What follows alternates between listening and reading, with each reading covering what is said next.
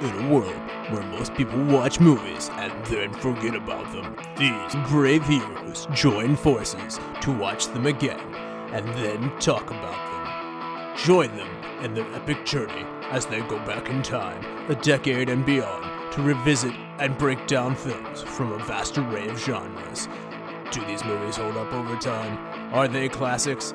Find out on Retro Movie Roundtable. Starring your hosts, Brian Fry, Chad Robinson, Dustin Melbartis, Nathan Lutz, and Russell Guest. Coming now to headphones in your ears. Welcome, all you lords, ladies, and knights of the Retro Movie Roundtable, where we watch movies and then talk about them. I'm your host, Brian Fry, and joining me today are my friends and co hosts, Chad Robinson and Dustin Melbrand. How's it going, guys? Going well. It's going so spooky. It's going to be a spooky podcast today. I don't want to like jump in and like immediately quote a song from uh, Scream 2, but Scream. Oh! We're supposed to do that. Oh. I guess we're supposed to. no, behind you! Behind you! Behind you.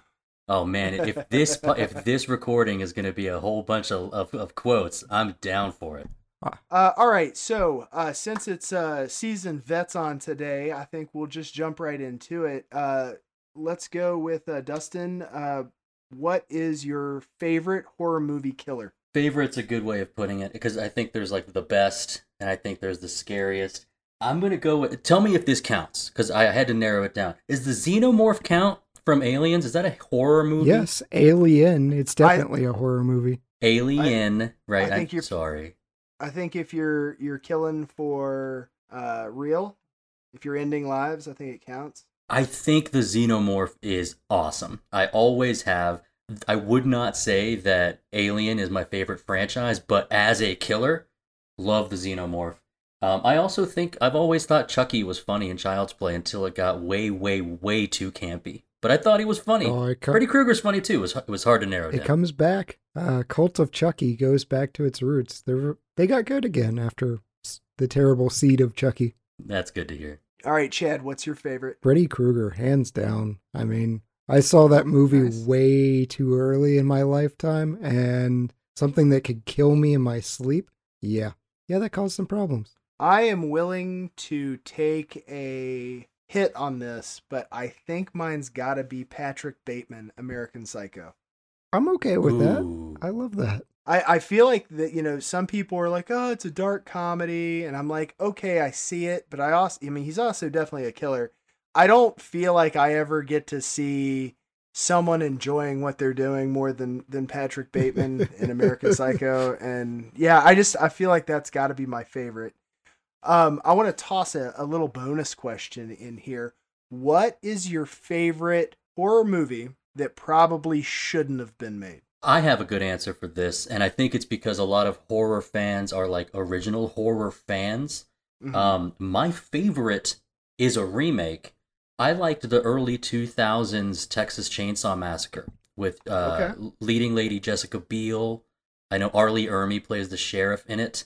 I can't, at the top of my head, think of any other lead- leads in that one, but that's my favorite Texas Chainsaw Massacre, and that's one that like I'll rewatch as just a movie. Not if I'm in the not if I'm in like the headspace of a horror movie. I just think it's great. You you have broken Chat- my heart right there. I'm sorry. I'm Chat- so sorry. Chad, I gotta put you on the spot too, man. What should not have been made? Yeah, I'm probably gonna make another another set of people purist angry. I love the Snyder Dawn of the Dead. I love it, and the Okay. 70s 80s version. People are attached to that one. It's a completely different tone. It has no interest in social comedy commentary. It is just zombies and killing, and I love it. Okay. And Richard Cheese, man. Yes. Get up, come on, get down with the sickness. I love that Your soundtrack. mother, get up, come on, get down with the sickness. That was my favorite part of that movie, by the way. I no, I'm not saying the rest of it's bad. I just like Richard Cheese became a thing for me after that movie. I was like, who is this person and why don't I have more of him? So the reason I bring this up is because I had to have one window, one opportunity to bring up 1986's IMDb rating 4.5 stars. Yes, that's right. Troll. Oh, Troll. Troll Two is a disaster, though. One of the worst It movies is, of all but time. But it wouldn't have happened. It wouldn't have happened if there wasn't a Troll 1. So hats off to Troll 1. Thank you so much for happening because you gave us I mean, it gave me so much ammunition in college. Like I can't tell you how many times we watched Troll. Yes, yes. Um. Anyway, that's the whole reason. The, the whole prompt for this was setting up me talking about Troll for a second. Is Troll Uh, could could is it possible that Troll and Leprechaun are friends? yes, Uh, I, I'm j- I'm only asking because I think that'd be lovely. yes. There's a Well, Lep- Leprechaun One got some credibility though. yeah. Like maybe not Lep in the Hood or Back to the Hood or whatever Lep Lep Two was. Up in Space uh, Hood. there was that Yes. was three. Space I think was 3 Mhm. Oh. So anyway, yeah, Leprechaun went downhill fast. But number one, Jennifer Aniston was in it. I mean, it, it had a little credibility. Well, this is this Uh, is dangerous territory because I'm just gonna keep doing this all night. But Troll Two actually does not feature any trolls, none whatsoever. they are goblins for no good reason. it's just it's just a hint. It's a seed. we really need to Um, piggyback on the Trolls franchise. All right, so next round is what is the last movie you saw, Dustin? Uh, after rewatching our movie for today, I remembered that I really like watching movies, and so I so I went back. So I went back to rewatch another favorite. I don't know if the era counts as quite the same, but I rewatched uh, Friday. I love Friday. Excellent. Bye, Felicia. Call that a twin a twin twin. I, I think Bye Felicia is probably one of my top five most quoted lines from a movie. Oh wow. I would put the I would put the lean over and the damn ahead of Bye Felicia, but Bye Felicia's had a really good It's so resurgent over the last several Yeah, years. it's but it's so useful. It's all I mean, like it's Bye Felicia and just uh, I'll toss a couple more out there. Um, Independence Day, I fly, I'm pilot. I say that a lot. Um, I probably will sooner or later get an intervention on that one. Uh, Pizza Dude's got 30 seconds from Teenage Mutant Ninja Turtles. Yes. Say that a lot. Basically, every time I order pizza. I don't know. I, I, I'm sure I annoy people with a, with a variety of lines. But anyway. oh, I'm sure they uh, tell you that it's endearing. yeah, they lie. Um, Chad, what was the last movie you saw? I mean, we were doing Scream today. I watched the entire Scream franchise. oh, Oh, course. good. Scream Good. Scream 4 is excellent. This entire franchise, man, it's it's probably one of the most solid, if not the most solid horror franchises. I've been uh, riding really, really high on the HBO um, co-releases, HBO Max co-releases with uh, um, I'm blanking on which um, film studio Arliss. is doing that. Uh, but the last one uh, I watched was the new Angelina Jolie, Nicholas Hoult, uh, "Those Who Wish Me Dead." Oh yeah. Um, it's watchable. Uh, I know that sounds like a negative, but I mean, there's there's ups and downs to it. It's it's not going to win an Oscar, but it's very very watchable. Um, I would put it maybe second or third on the ones that have started popping out from uh, HBO Max. Really, I enjoyed the uh, the Denzel uh, uh, the, the the little things the most so far. But yeah, I don't know. I'm I'm kind of digging the idea. I hope it works out in practice so it continues. Yeah, definitely. Especially with theaters shut down right now. That's I don't want to wait until whatever's released in two AMC theaters comes into Redbox or whatever. Yeah, and I, I also don't want to comment on whether or not it's good or bad for the film is- industry. I, I think I've heard some stuff uh, about the idea that uh, when the entire paradigm shifted, as if they weren't prepared for it. But I, I know that some like Hollywood people aren't necessarily happy with the idea of just like HBO releases.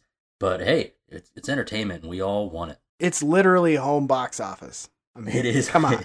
it's what it is. What it's in the title. It just has to be fixed by the new Halloween. I do not want to see that outside of theaters. You need some horror movies in theaters. I agree because most of the really, really funny things we've heard from audience reactions have come from horror movies, and I think that has to that has to continue.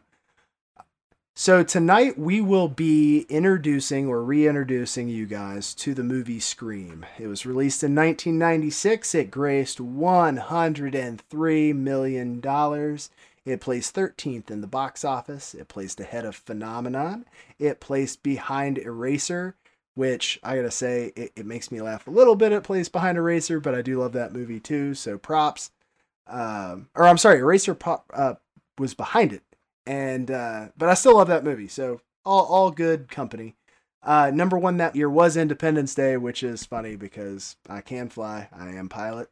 Welcome to Earth. And uh, I, oh god, I dude, Randy Quaid in that movie. It's hard. It um, IMDb rating on this was a seven point three. It starred Neve Campbell, David Arquette, Courteney Cox, Matthew Lillard, Rose McGowan, Skeet Ulrich, and Drew Barrymore for five seconds. It won an MTV award. Best female female performance was Neve Campbell. Uh, three Saturn awards.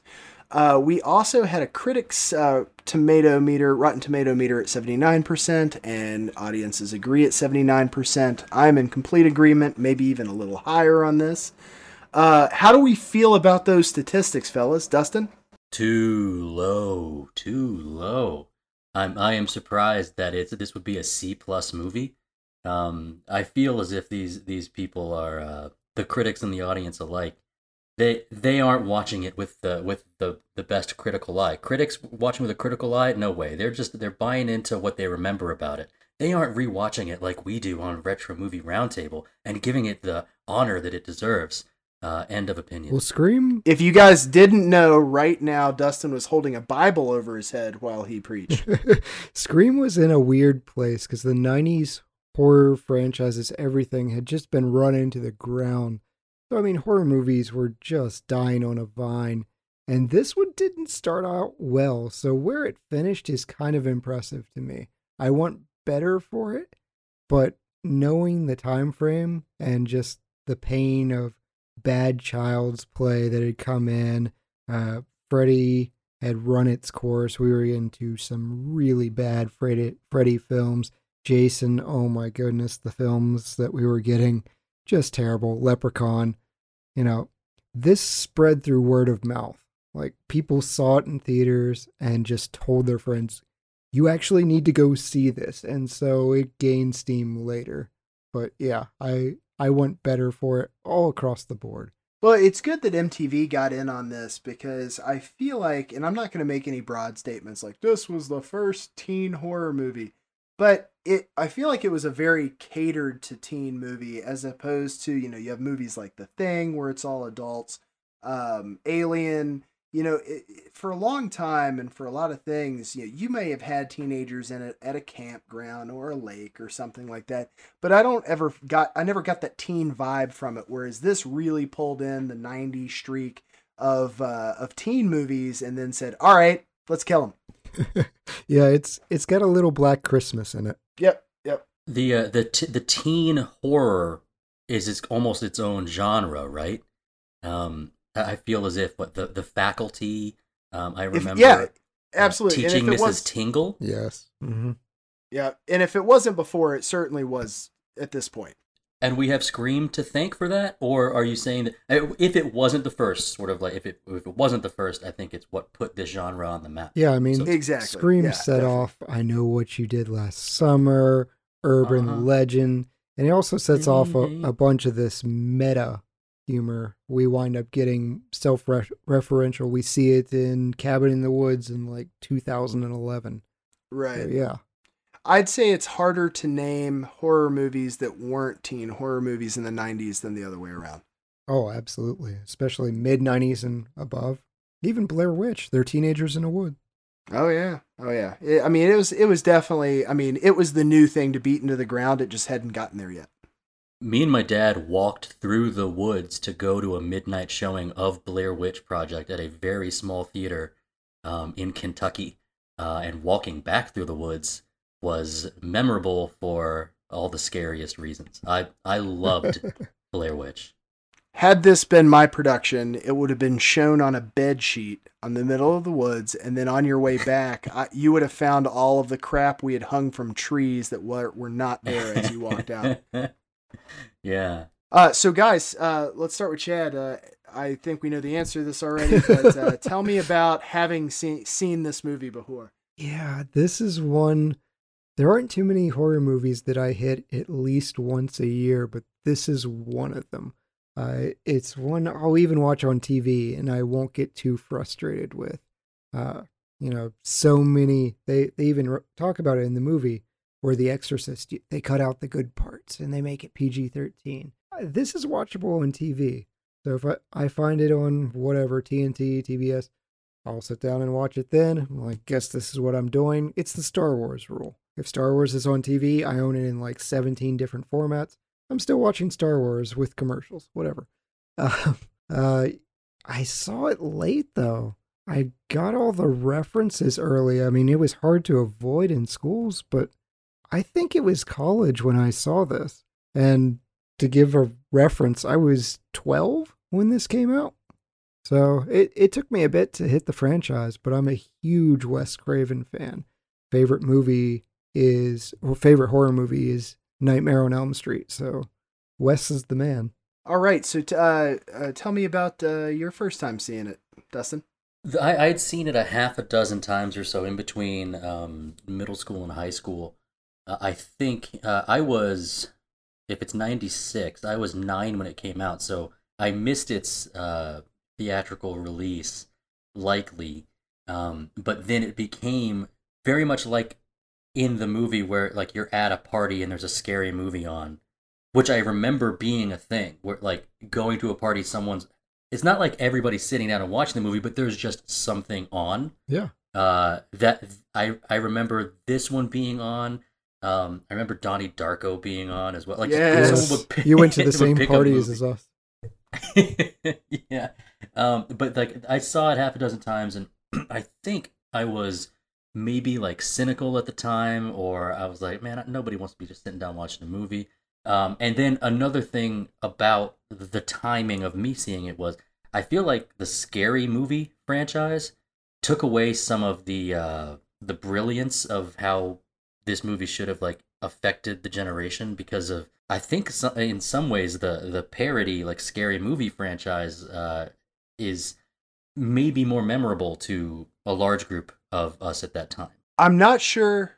I'm not sure if I have this. I'm not sure if I have this right or not. But "Scary Movie" was actually the working title of Scream. Yep. Uh, for is a lot of for a lot of its production. So I I definitely think that that the Scary Movie franchise was a direct result of Scream. I'm not sure how much it really detracted for me though. Like it definitely you have to have that I think it was really like the humanization of the killer in this. I mean, he does get his butt kicked a lot, uh, or they, I should say. Um, but it, it's one of those things that uh, I, I don't know. There's still this is still a horror movie. Like for the funny parts, for the comic relief and everything else, it's still a horror 50 gallons of blood. Agree with you. Yeah, I, and I won't say that like it. I didn't have the. Um, I wasn't weighing the cultural impact when I was at that age either. Um, but like in retrospect, looking back, I'm thinking like, uh, I think me and my friends were more excited to see like a scary movie, a film in the scary movie franchise. It's weird to use scary movie when you're talking about other scary movies. Uh, but I- think that we were more excited to see those than we were giving the proper respect to the source material. Yeah, I don't think we really understood the impact Scream had.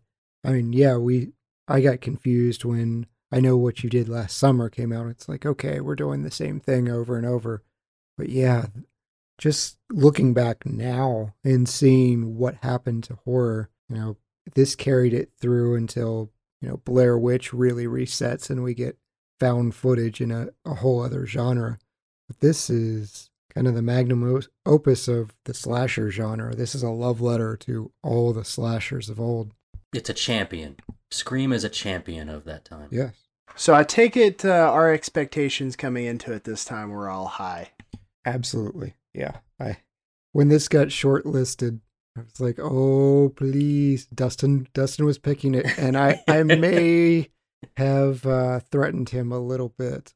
so, I was like, "Please, please pick this. Please pick Scream." Nothing I couldn't recover from uh, that took too long. But uh, yeah, it was. Uh, I I was happy to revisit this one because I I had met so many people, uh, you included, who had this movie on a pedestal, and I don't think I ever really did. It, It was puts uh, the movie on a pedestal. oh, Buffalo Bob. Uh, I, I, I I feel like um I went in with I, I like I went in saying I want to believe that like Scream deserves the cred, and uh, we'll save the rating for later. But uh, as far as determining if it deserves the cred, it still does, baby. I really didn't want to believe until the X Files, but that's that's all right. um, so I, we've answered a lot of questions here, guys, and in all of our feelings toward this movie. So all I really want to know is: is there any piece of this you feel didn't hold up, or is this still legitimate? I mean, obviously, the caller ID. This movie actually influenced caller ID. It wound up being three times more subscribed to after Scream, and it's addressed in the sequels. So that's not great. And they actually make a, a remark uh, about the killer in Friday the 13th being Mrs. Voorhees. Well, now you can't do that. 2009, the movie called Friday the 13th, the killer is Jason. So you'd have to clarify, well, in the original Friday the 13th, stupid stuff like that. But yeah, I think the caller ID is the one that everyone is going to harp on. You know, Star 69 back in the day for you kids. Uh, you know, ask your parents to explain that to you. But Star sixty nine. Um, yeah, yeah. I think um the the scenes around like how the violence or the murder was talked about by the kids in the school. I feel as if um in today's day and age, uh, may, maybe teen violence in schools or near schools is maybe too close to a very tough subject for us in the United States. Um, so maybe that's the closest thing, but as a microcosm of just what kind of movie this is, it I still think it does what it sets out to do so well. Agreed. Well, we're going to take a quick advertising break. We are going to ruin the crap out of this movie for you if you haven't seen it. don't say So it. Don't say it. just Don't say I'll be right back. I'll be right back. Welcome to the Flashback Flicks Retro Movie Podcast. I'm Ricky, I'm Grayson. and every week we review a movie from the past and reflect on things we missed, things we loved, and things we want to see again. Yeah, because we believe any movie worth watching is worth watching again. So if you like films, friendship, and a lot of callbacks, I mean, just so many callbacks. then subscribe on Apple Podcasts, YouTube, or wherever RSS feeds go for like minded movie loving individuals. Like you.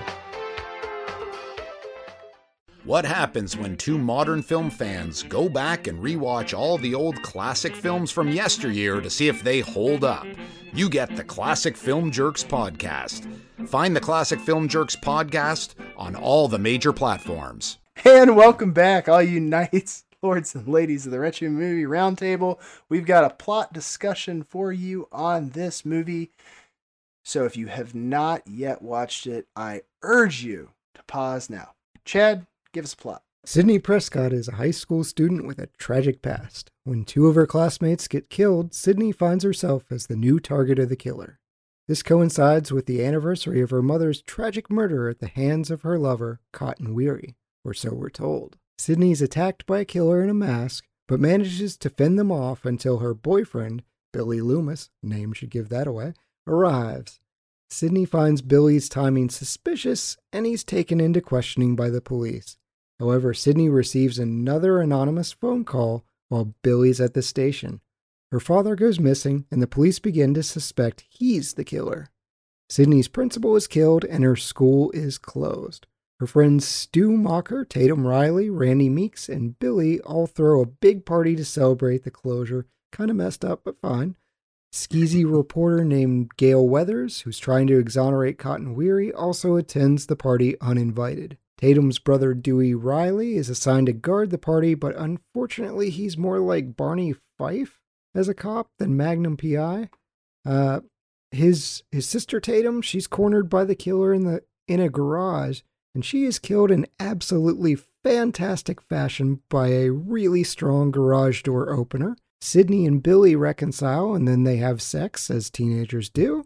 That opens her up to the possibility of being murdered, though, according to her friend Randy's rules of horror. Gale's cameraman is killed, Dewey is stabbed, and Randy is shot. Not a great party. It's revealed that Billy and Stu are actually both the killers known as Ghostface. Billy seeks revenge for Sidney's mother breaking up his parents' marriage through her affairs, and Stu's just too sensitive, man. He's easily peer pressured. The pair reveal they are the ones that killed Sidney's mother. Sidney fights back, killing Stu with a TV and shooting Billy in the head. Sidney, Randy, and Dewey survive the night of terror, and Gale gets her news story. I'm feeling a little woozy here, man.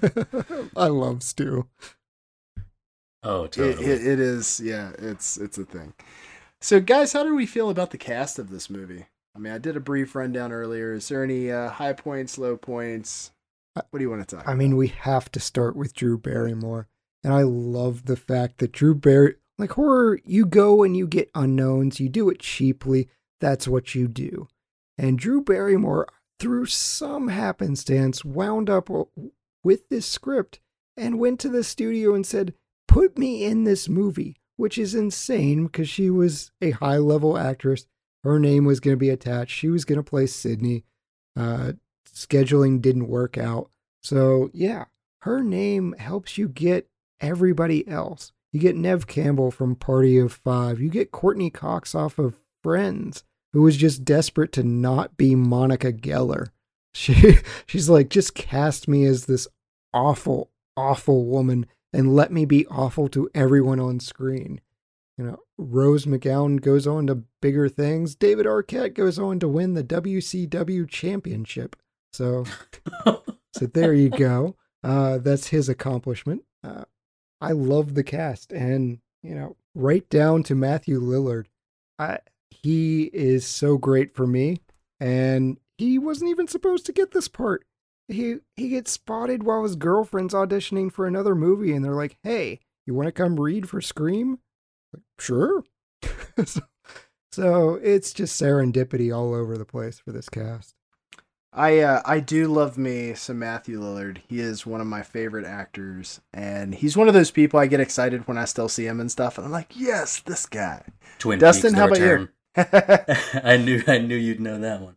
Um, well, I- starting with you said Matthew Lillard first, and like, gosh, uh, I think we all knew or were that guy in high school. That kind of I- I- uh, rubber face, I think I kept- mouth. I think I kept my tongue in my mouth more, but maybe I don't know. Yeah, it depends on the venue. I will say, like with, with that, that every performance by uh, several and, and many more of the of the names that were just listed um, are exactly what I what I want. It felt, um, it felt like you knew these these people, or you had a you, you you knew someone like them. Uh, we didn't mention maybe it was, and I and I wasn't paying attention. Jamie Kennedy, uh, playing a role where I didn't hate him Um, yes. because I definitely saw Malibu's Most Wanted in theaters. Oh, no. And uh, and walked out. Uh, first ever movie wa- walked out of. Um, walked out of real theaters in Pigeon Forge, Tennessee. Walked out of Malibu's Most Wanted. Sorry, but um, yeah, uh, the, the the whole the whole cast uh is is I, it makes me happy to see them on screen, uh, and to see the the the, the performances. Uh, I uh, do not know anything else about Skeet Ulrich. I don't know anything else about him, but I love him as Billy. Um, He looks like Johnny I Depp, and that's why they casted him. yeah, because I mean, and he does. Um, absolutely. Uh, even Principal Henry Winkler in his performance. Uh, Hey. uh, uh, you know what? Sorry, I called him Principal Henry Winkler. He has a name. I just don't remember what it is. Himbry. Um, Principal Himbry. Himbry, Himbry, Himbry. Yeah. Uh, but- Remember, your principal loves you. yes, I love that. As he's just cursed out a bunch of teenagers and threatened them with scissors. And expend. and expel them. that was that was awesome i think i I- like as a as an adult looking at the type of principal justice he was gonna go uh, give to these two kids i was like yeah you go get him winkler or embry like, expel those kids yes, threaten They- them they with gotta sharp come. objects. That's fine. the scissors. Yes. Uh, that's that's great. Uh, all all performances, including before you know who Ghostface is, um, to to say that a a killer has personality, uh, really has to um, speak to the acting, right? The the acting of even even when he's running down attempting to murder, you know, he he's agile, he's quick, he's prone to getting knocked into stuff or by stuff. Man, I'm surprised he didn't get knocked out cold by that freezer door. Yes. Uh, every performance, it's not just about who they were, but the performances were, I felt, elevated. Sure. Chad, what do you think?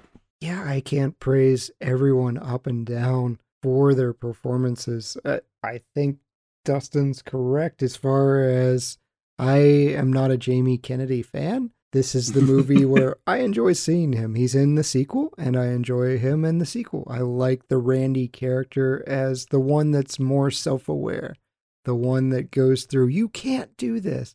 But even he has some smirks and good lines about the uh, guts in the mailbox and whatever. When he gets fired from the video store, he's like, I've been fired twice.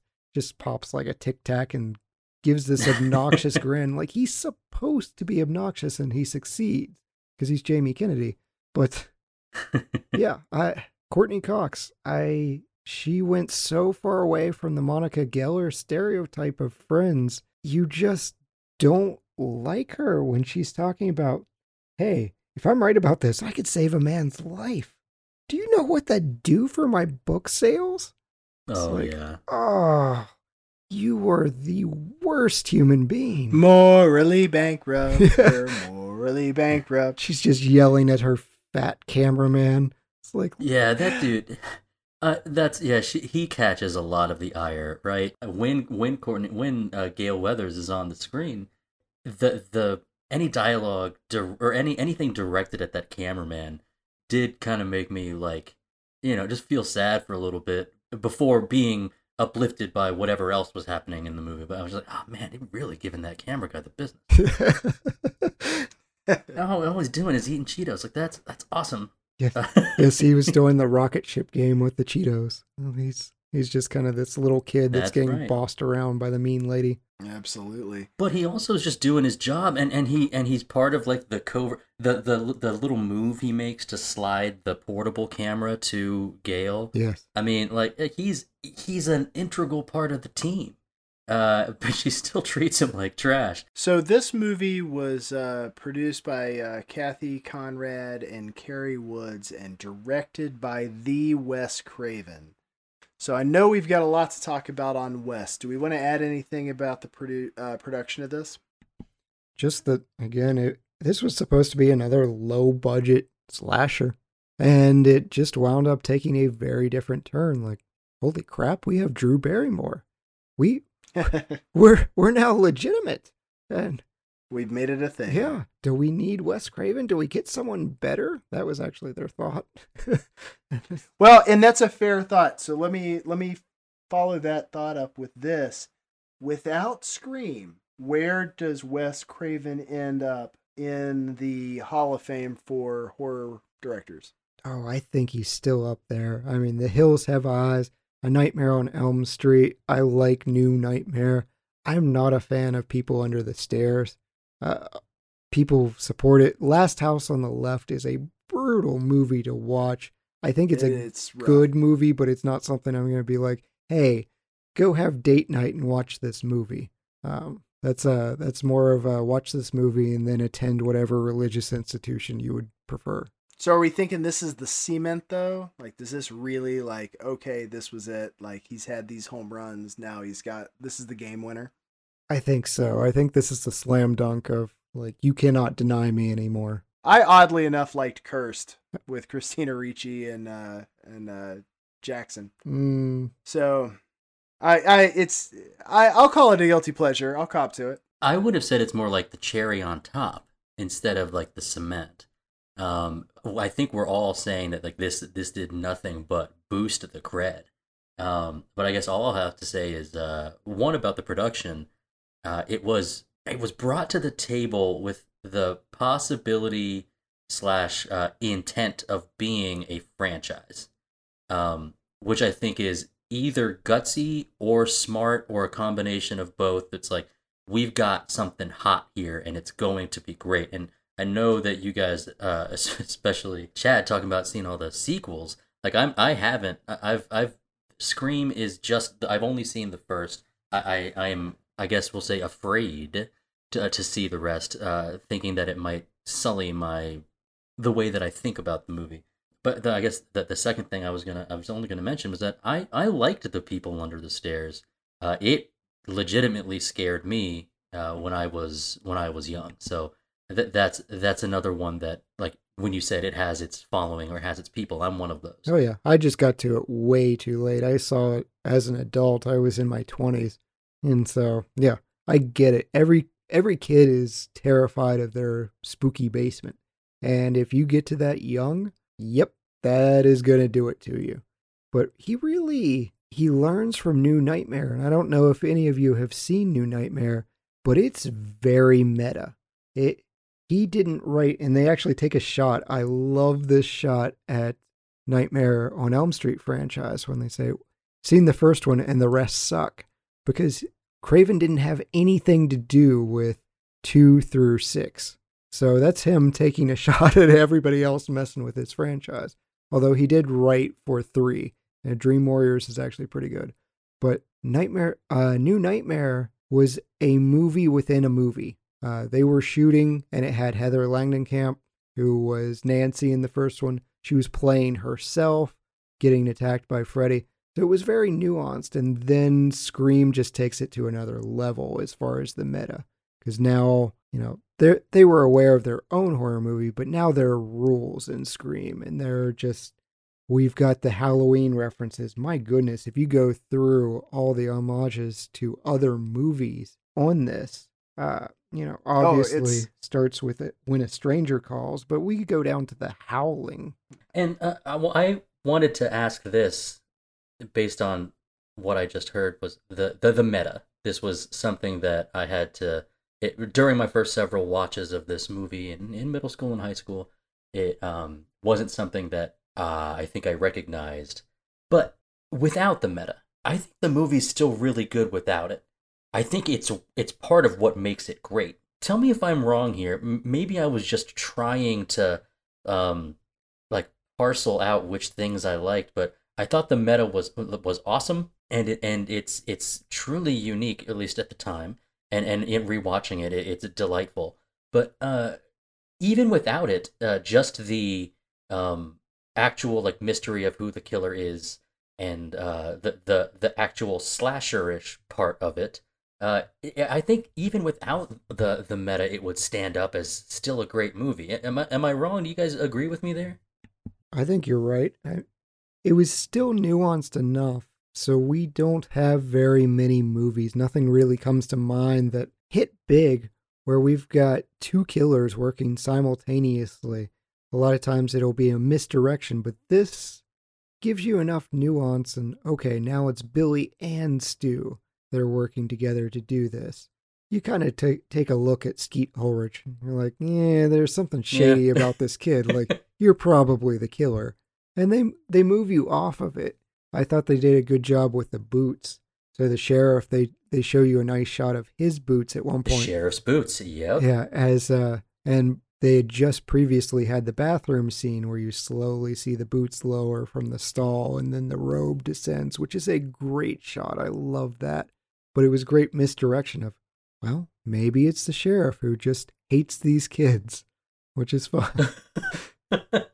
Do you think uh, with the with the misdirection, uh, with with any movie that has a mystery aspect to it, uh, are you seeking to like suss out the the like? Are you seeking to solve it before the movie does it for you, or do you are you able to like relax your brain and let the movie just happen and and and sort of allow yourself to be surprised? I think when this movie came out, it was before I was actively trying to figure stuff out.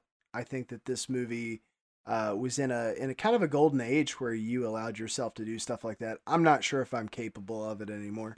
Yeah, I I can't.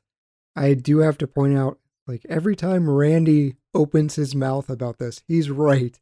Like he's he's basically saying, "Hey, look at Billy. He's clearly killed someone." He's got it written on his forehead. and and Billy does the insane speech in the video store. It's just like, "Yeah, you you probably have." And then he's like, "It's Stu." And he was right both times he makes an accusation. But but yeah, I don't even when I'm guessing, I was never going to guess two people. So Scream surprised me. Uh, I've I've seen a lot of horror movies, and Scream was just one that, hey, they give you something I wasn't expecting, and I I like that. I I do kind of like Billy's speech initially of it's a lot scarier without a motive. I was like, yes, it is. And he's like, but Yeah. I'm immediately going to give you a motive. I'm like, no. yeah, yeah, but, but, Stu- but I am. yeah, Stu's was much better. He's just like, uh, I, I'm easily peer pressured, man. I'm sensitive. So, you know, we've already kind of talked about um, you know the vibe of this movie a little bit, but let's let's really go into uh, the atmosphere a little bit. Woodsboro definitely gives you an isolated feeling while still giving you that small town charm. It's clearly somewhere in California, but it's like a little bit more rural, I suppose. But you you get great shots of the school, but also Sidney's house. They show you those woods, so it's like okay, you don't have a lot of neighbors that you can just run to. They do make a great Halloween reference of "Run to the Mackenzies" uh, during uh, Drew Barrymore's death scene. But yeah, the the house is actually the film house, Stu Macher's house, is across the street from Cujo's house. So kudos for Don't run into that yard. yes for that that very big horror neighborhood. I kind of want to live there. I like the high school. I don't mean to like marginalize any part of this movie, but I definitely think the Scream High School was the 90s high school. Like Yeah. pick your movie, drive me crazy. Like whatever the faculty, whatever movie you pick, that is the stereotypical 90s high school. I think I know exactly what you mean by that. Um, the, I want to get back to the houses. You gotta have these big houses in a mo- in a movie like this, so that the chases inside of the homes feel uh, like there's different steps to them, or that they're like several different rooms. Um, I, you know, if if you were going to have a slasher movie in my house, it's actually more like a slasher commercial because you can only go to like two rooms and then it's over. Uh, so, so so having these big farmhouses out in the middle of nowhere, these houses are so gigantic, and that's what makes the experience of the of the thrill and the chase and uh, the camera work between uh, the rooms uh, so fun and um, jarring. Uh, it, it's it's awesome. The the the the choice of these big houses is is obviously intentional and so much uh, like so great to view. There is an area northeast of uh, Santa Barbara, uh, kind of in between Santa Barbara and a little town called Solvang. And the landscape behind Sidney's house reminded me so much of that area. It's kind of a, another California wine country, at least where they, they serve a lot of it. And, uh, and and that's kind of where I placed this movie upon this watching because I hadn't been there the first time I had seen it but that's kind of the the area that I pictured because you still have to have that kind of Santa Barbara wealth to have those big houses out in that country, but it's also not smack dab up against the coast. Yeah, to Dustin's point, Sidney even talks about it with it's a horror movie trope. It's like some stupid killer stalking some big breasted girl who can't act, who's always running up the stairs when she should be going out the front door. It's insulting. You can't run up the stairs in a little apartment or anything else. You need some room to flee in terror, find closet, find different ways. I did think it was interesting though, you know, watching this again. It's like after she utters that line, she immediately can't get out the front door and has to run Yep. upstairs. Yep. Let's talk about 90s clothing for a minute. Now, I'm a huge fan of everything Rose McGowan wears in this movie. Oh, Um, Uh, Skeet Ulrich and uh, Matthew Lillard both have about the most stereotypical '90s guy uh, dress code. It's the uh, khaki pants and the no undershirt V-neck sweaters, uh, or sweat- just yeah. a plain old T-shirt. Like not not like a T-shirt T-shirt, not a graphic T-shirt. Let's just wear undershirts. Yeah, It's awesome. uh, Neve Campbell got in some good tied around the waist flannel jacket as well, so we have to have oh, that. yep, mm, Yeah, it's yep. it's typical '90s fare all over. So it's I enjoy it. It reminds me of my youth. So I I, I like seeing it. I do have to uh I have to point this out because I think it's funny. Ghostface's costume. It was originally going to be white, but they changed it because he looked like a member of the Klan. Oh, oh, mm, good it's a good change. Yeah. call, it's a good change. different picture. yeah, yeah, yeah. You have a white robe chasing people. They're like, uh, change that. Change that. we don't want that. Uh, I I um I I I dig all this all this wardrobe. I I I love it um because it's not a movie uh attempting to recreate like what the look of the time was. This kind of just was the look at the time. Um which is which makes it even better. You know, loose flannel shirt worn over a plain you know plain shirt the uh, or a plain tee um, the the ribbed sweaters, those I remember how comfortable those were. Just to kind of have it like draped over you. Um, uh, we we weren't quite at the time. I I know I I know this isn't the right like the exactly the right timing, but like seeing a movie where somebody's wearing JNCO jeans for real or Lee pipes is like oh, hell yeah. Um, I love every single one of the repo- uh, of the news reporters, including Gale, is wearing essentially like every color of the rainbow, like um, blazer and skirt combo, like suit, um, which I also dig, uh, including the hair, the the the, the volume of the hair, uh, uh, I, I I like a lot. Um, yeah, yeah, just it, it is it is something that like I rem I remember this, and I didn't think I'd be discussing like 90s fashion is like I remember that and like looking back on it fondly but here I am Well, back when my waist was 10 inches smaller, I was also a proud owner of JNCO jeans. So, uh, as someone who now uh, tries to fit his body into slimmer models of uh, denim wear, uh, I miss it. I'll, I'll, I'll, be, I'll just go out there and say I miss it. Cargo pants were so practical, and they've gone away. Carry everything. Somewhat. Someone decided to make them uh, not fashionable. Like I feel like I, they have been targeting men toward purses. You know, they just want to eliminate like all of our storage space, and I don't appreciate it. Bring back JNCO jeans. Uh, let's talk for a second about the soundtrack and score here. Um, how are we feeling about what how the music led to ambiance? Is there are there songs in here you particularly like? Yeah, Youth of America was a great addition. I think that's a great song. I like their acoustic kind of toned down version. Again, an homage to Halloween of Don't Fear the Reaper. That was a real. I did not like that Oh, sorry so sorry sticking with the Blue Oyster Cult for Dustin, but yeah, I I, I like that. And the main theme, even when you just get a hint of it, as Casey's being murdered and she's gasping for breath towards her parents, and you get this little hint of uh, their female voices just slowly kind of moaning in the background. The main theme is so 90s grunge, this just nine inch nails type.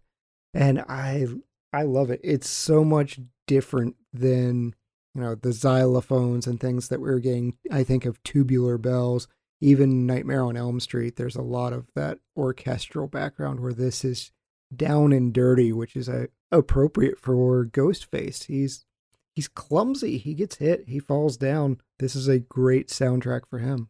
I could not possibly agree with Chad more on this. Uh, the one thing that I can hands down 100% tell you was a new realization upon the rewatch for this podcast is Nick Cave and the Bad Seeds Red Right Hand. Yeah.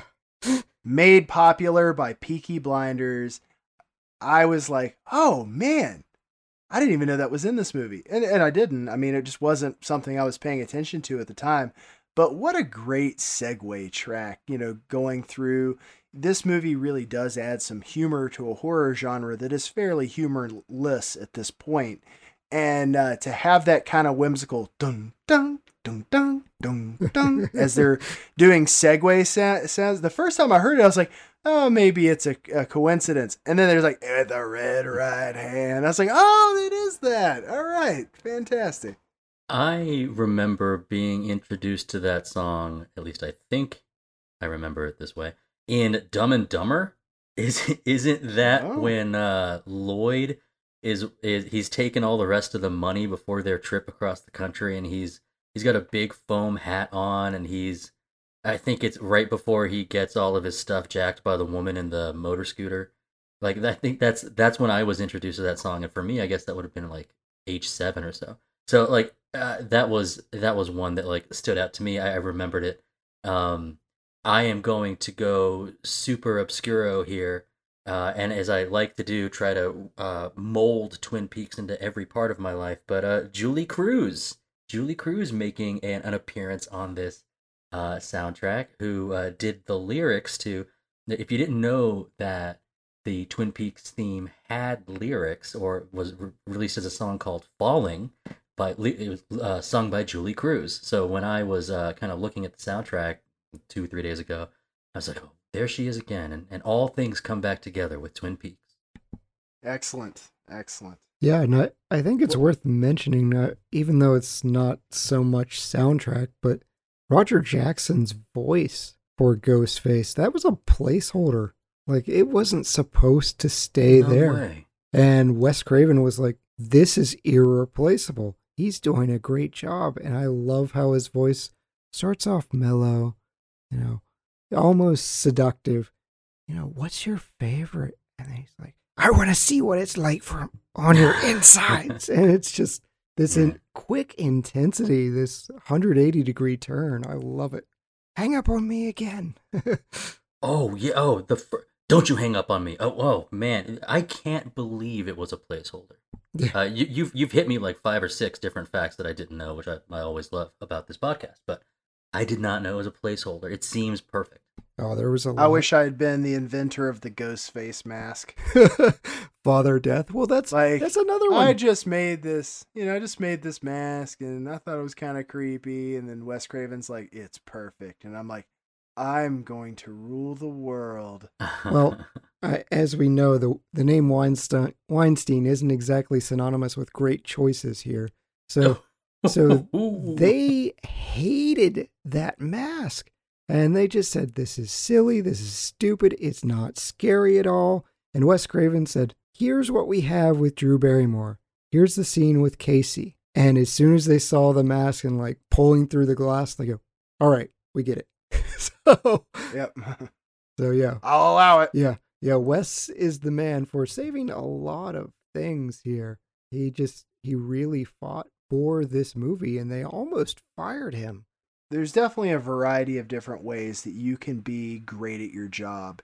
And it's not always just having, you know, the right idea at the right time, but it's knowing when you've struck gold accidentally and keeping it. Yeah. And and I'll definitely give the nod to Wes Craven on that. I do feel bad though. Like Skeet Ulrich during the filming of this, uh, the stunt he was wearing a vest when he gets stabbed with the umbrella. He actually had an open heart wound, and the stunt person missed, and they stabbed him in the chest. So like the pain you're seeing on screen, that's legitimate.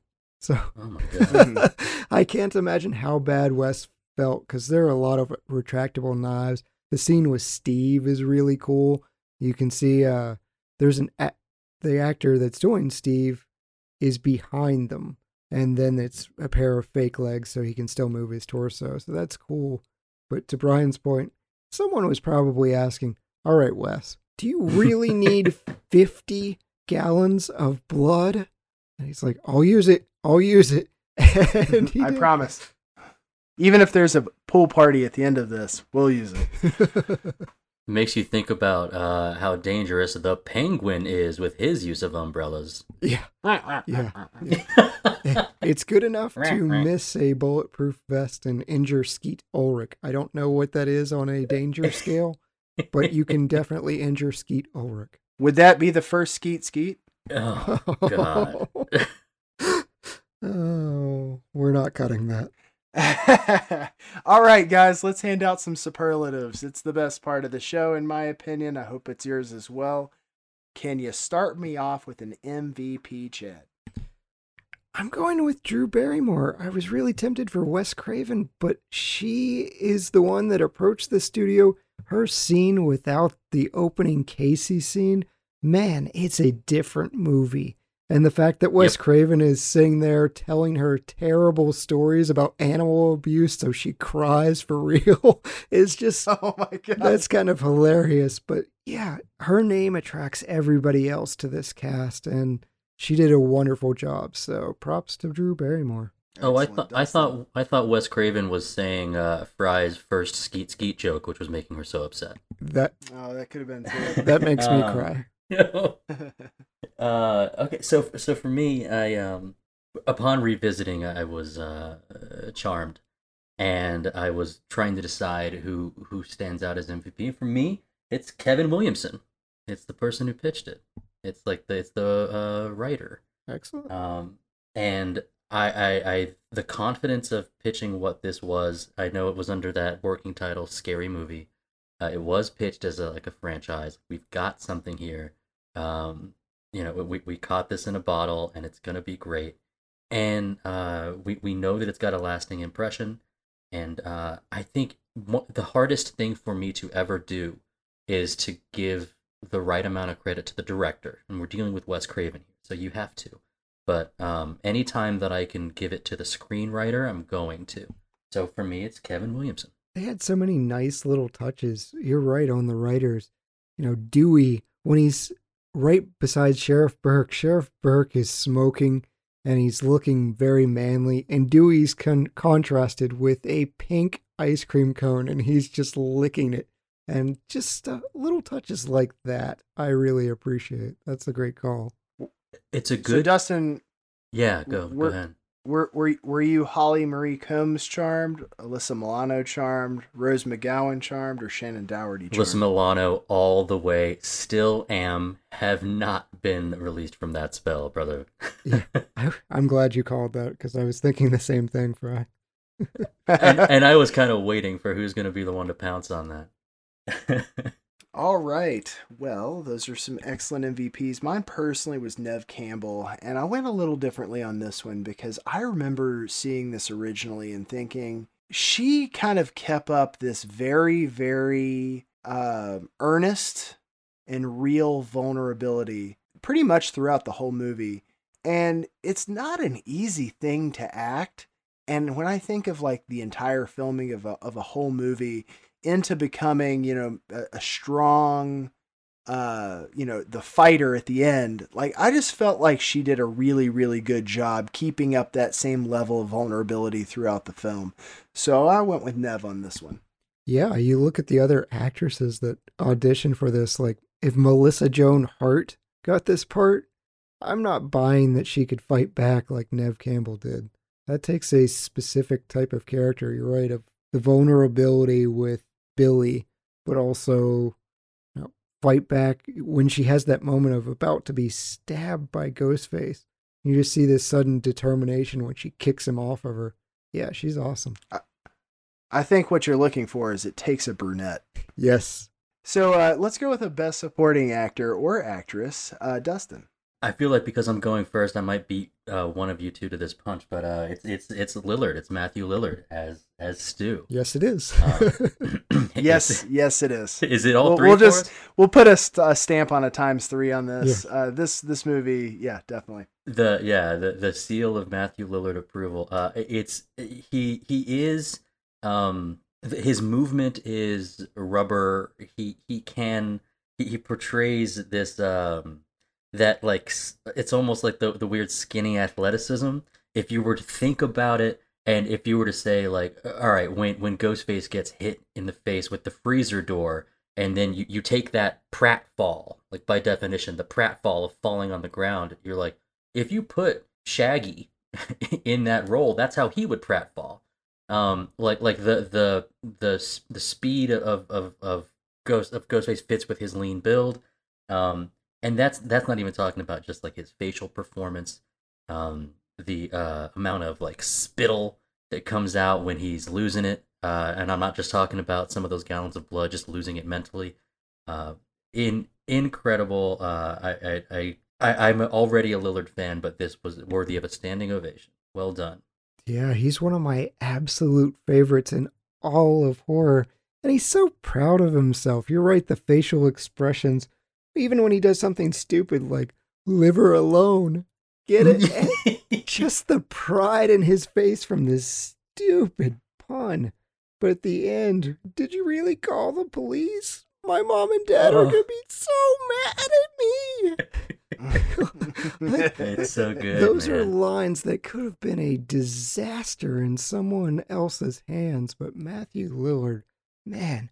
So there's a running theory of future Scream franchises that Stu wasn't killed by the TV and that he would orchestrate other kids from prison and they would act as Ghostface. That has never happened. Not to spoil too much, but it just didn't happen. I want him back. Please come back, Matthew. I do too. Yep, I'll take him back. Um, so my uh my bromance with Matthew Lillard started with 1995's Hackers. Uh, he was my favorite character in that movie, and uh, it, it really is. He's hopped from very similar characters, but also with very definitive differences that he's really you know walked a line very well with and even later on when he's done some of his not so good movies i was still game because it's matthew lillard summer catch 13 ghosts uh wing commander um i i was always down because it was matthew lillard and because i knew no matter what i'd at least enjoy him in it so yeah he is also my supporting actor in this one uh i just love him Yeah, he manages. because we all picked him. Oh. Was there anybody else that like it was a tough decision? Because it was my decision right away. I usually like to present when I was like I was teetering between these two, but it just it was him for me the whole time. Yeah, there was I was trying to find reasons to put him as my favorite or my MVP. Like I was like Mm. trying to like I was like ah, I just I don't feel like I can make it stick with any other excuse than I'm just such a fan. Yeah, I I had the same debate. I was like, is it Lillard? I love him, and he really helps this movie.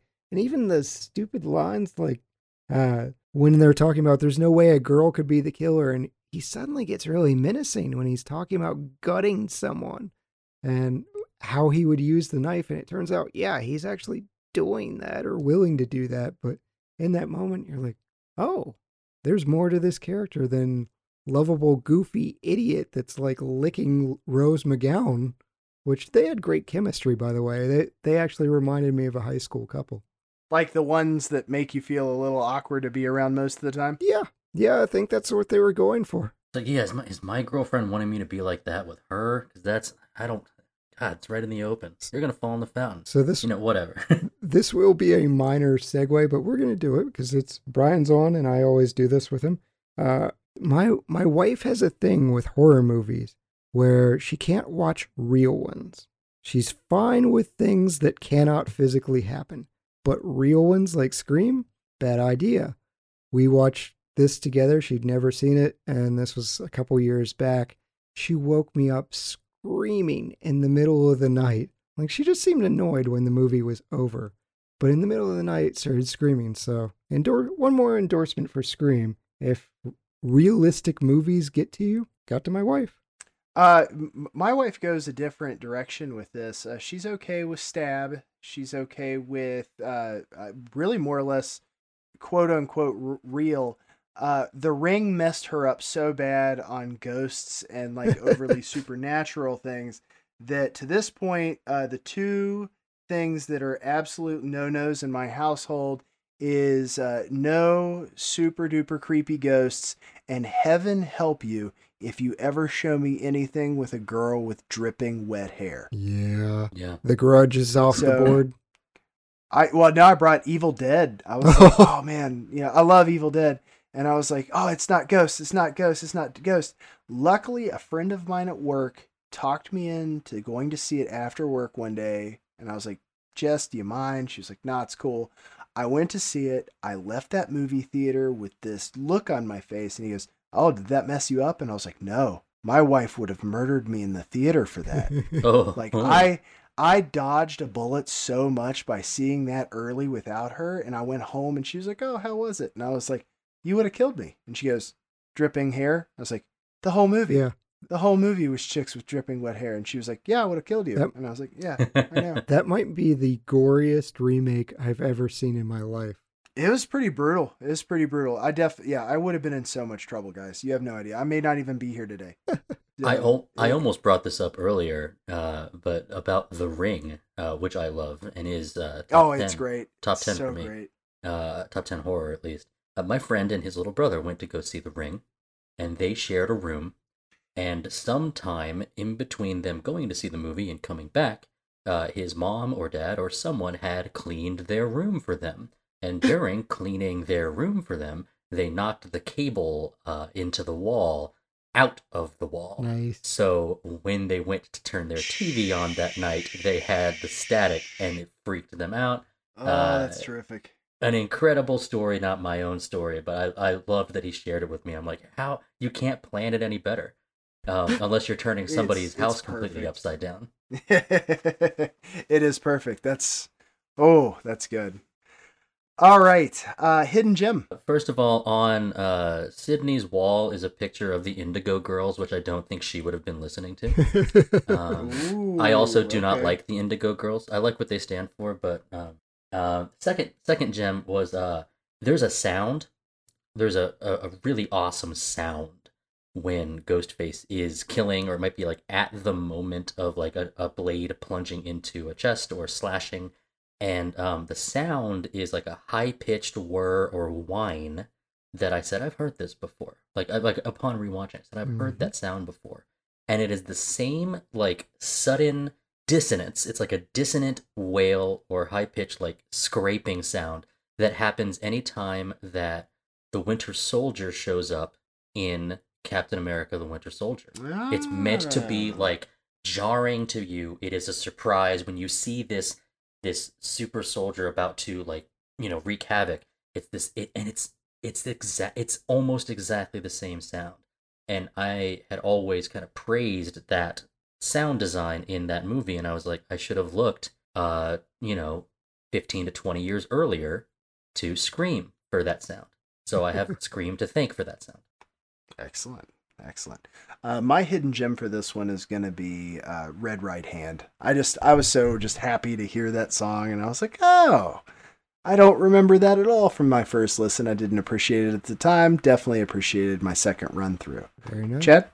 I'm going with the man himself, Wes Craven. He is the janitor that's called out by the principal. He says, Hey, Freddy. And he's wearing Freddy's sweater and his hat, cleaning the floors. He's a little crouchy. But I do, I, I'm going to fit in a second. I'm going to be indulgent here. There, There's a girl who plays the cheerleader in a bathroom. Her name is Leonora Scelfo. She's in next to nothing else, like three movies to her credit. Every time I watch this movie, I'm impressed by her performance. She does such a great job of doing that annoying teenage girl kind of sing song mimic voice while playing with her hair, but she's talking about some super screwed up stuff. She's like, Sidney's mother just uh, slept around and she just snapped and she had to kill someone and she's twirling her hair and doing the ditzy cheerleader routine. I, she impresses me. Did, did you like have any trouble or notice at all that she got out of the bathroom after taking a dump and stuck her finger in her mouth without washing?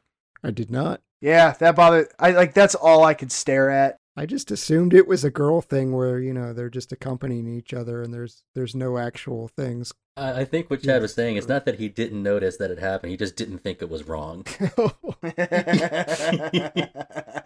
Uh, and- and Well props props to the uh to the perf- the performance slash writing of of like the other girl that's kind of like a mean girl in the because by the end of that very short conversation even the other girl is put off by just the rough How content. vapid she is. Yeah, like ugh, I can't even believe like I'm You're mean like you, and I can't. Yeah, that's Yeah. the last thing she says. You're pathetic. Yeah.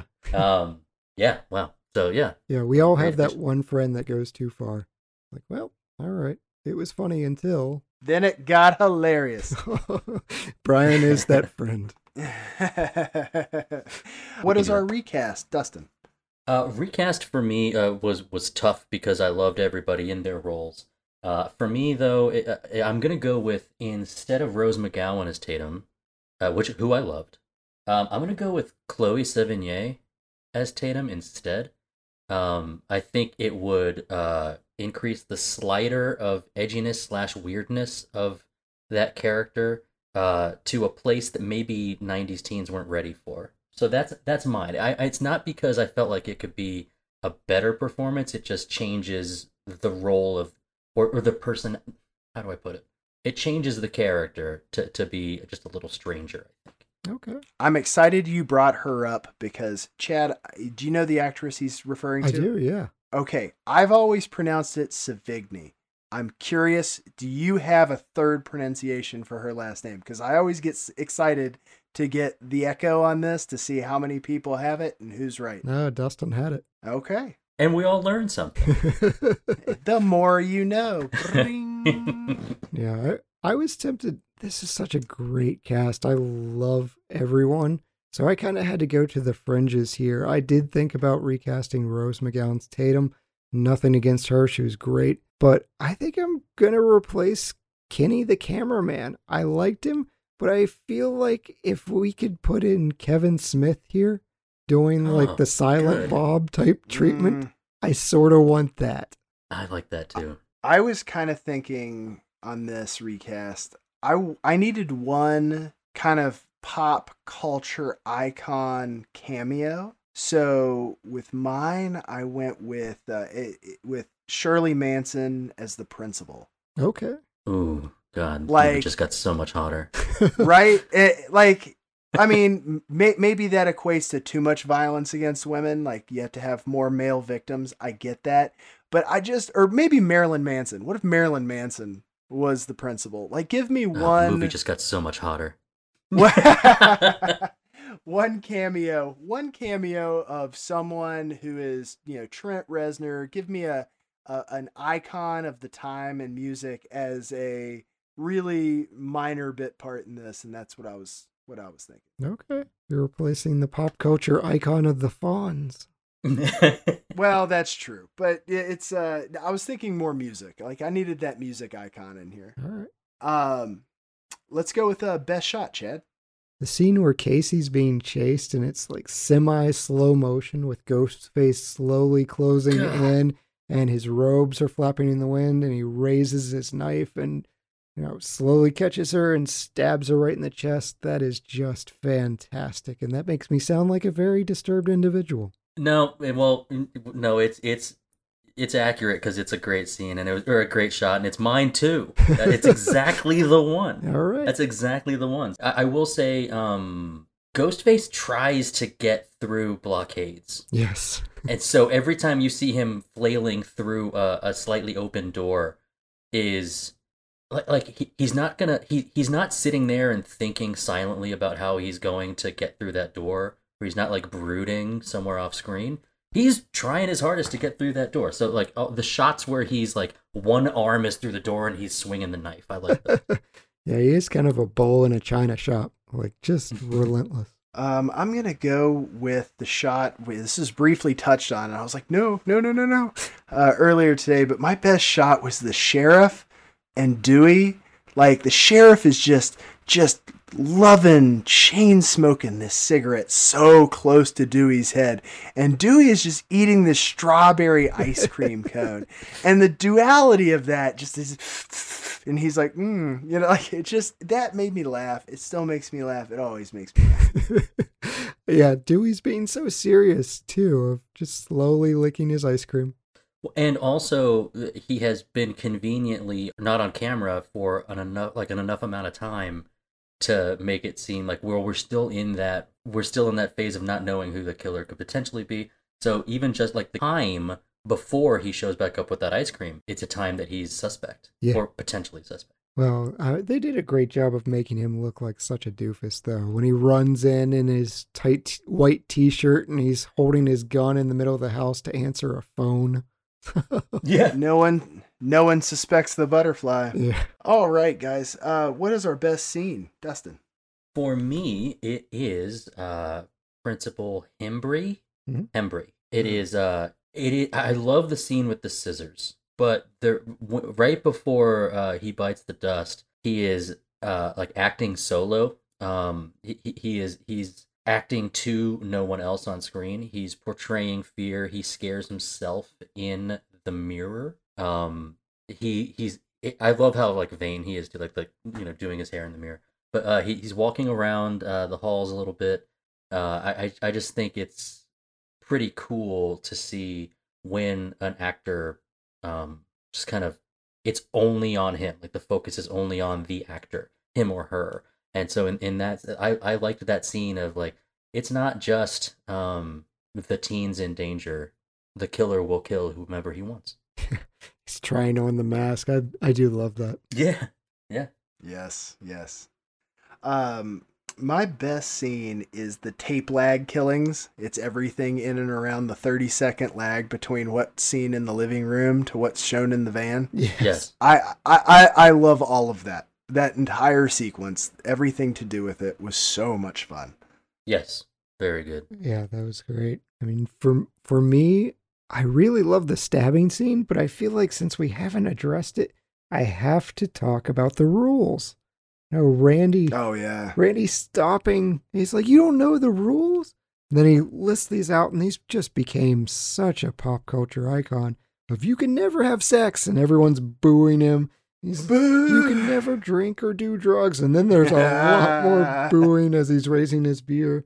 And he ends with never, ever, under any circumstance, say, you'll be right back. And then Stu immediately is like, You want me to go grab a beer? You want one? Sure. Don't I'll it. be right back. yeah, he, he mummy walks. He sticks his arms out and mummy walks out back. He does that a couple times in the movie. I love that. I don't know why he decided to do that.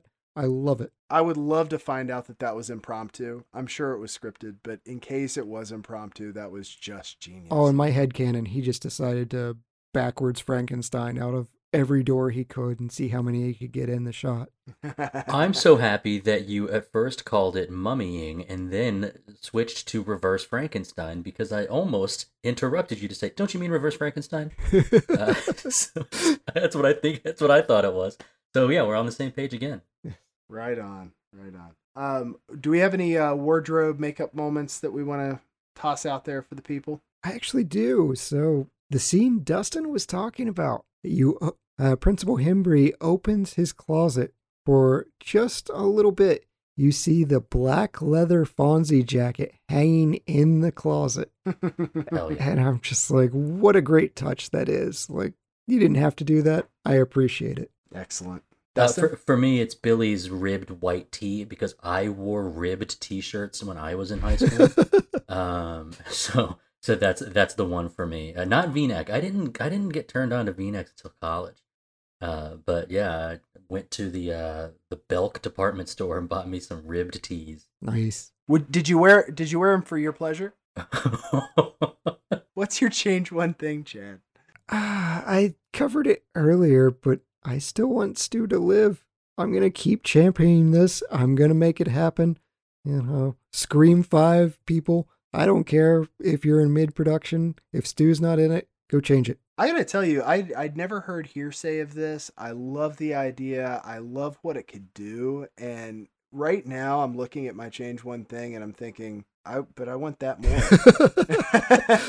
yeah. so uh, I'm gonna piggyback, man. I uh, I would have liked my my change. One thing is I I would have liked um kind of more of an ending, like p- post where it actually ends, uh, to kind of set it up for Scream Two. Uh, but I, that just seems so trite compared to the idea of having Stu back in another Scream movie. Well, I can't talk about the other Scream movies uh, because I have walled myself off from them. Um, but I am aware that Liev Schreiber does um, as Cotton Weary, um, I I noticed him right away. By the way, because I don't watch a lot of TV, but I did watch that Ray Donovan show. I I really like Liev Oh Schreiber. yeah. and um so i the the movie does does in this movie is there a good resolution to to that because we do know that he didn't do it Yeah, he's exonerated. Eh, but i guess if that whatever to which I have to say, to which I have to say, Mr. Melbardis, tear down that wall. i gotta start watching more stuff. Now i just rewatch the same things from a long time i'm great for this podcast. You guys are watching new movies? I haven't seen a new movie in years. Uh you asked me uh to my very first guest uh appearance was for 2011 i was like yeah i've seen some new movies. Yeah, but if, if I guess more more with Liev is all I would have said to change one thing. okay. Very good. Yeah, that was Gale's whole thing, like why she shows Yes. up. Like, I'm going to exonerate Cotton. All right, guys. Best quote, Chad. I'm I'm gonna do the do you like scary movies that that's required, but uh, this is my actual one. When Rose McGowan Tatum is in the garage and she's talking to Ghostface, and you've got to imagine I'm nodding my head at one point. It's like, do you want to play Psycho Killer? And there's this slow nod from Ghostface, like, can I be the helpless victim? And another slow nod, and you're just like, you gonna get dead.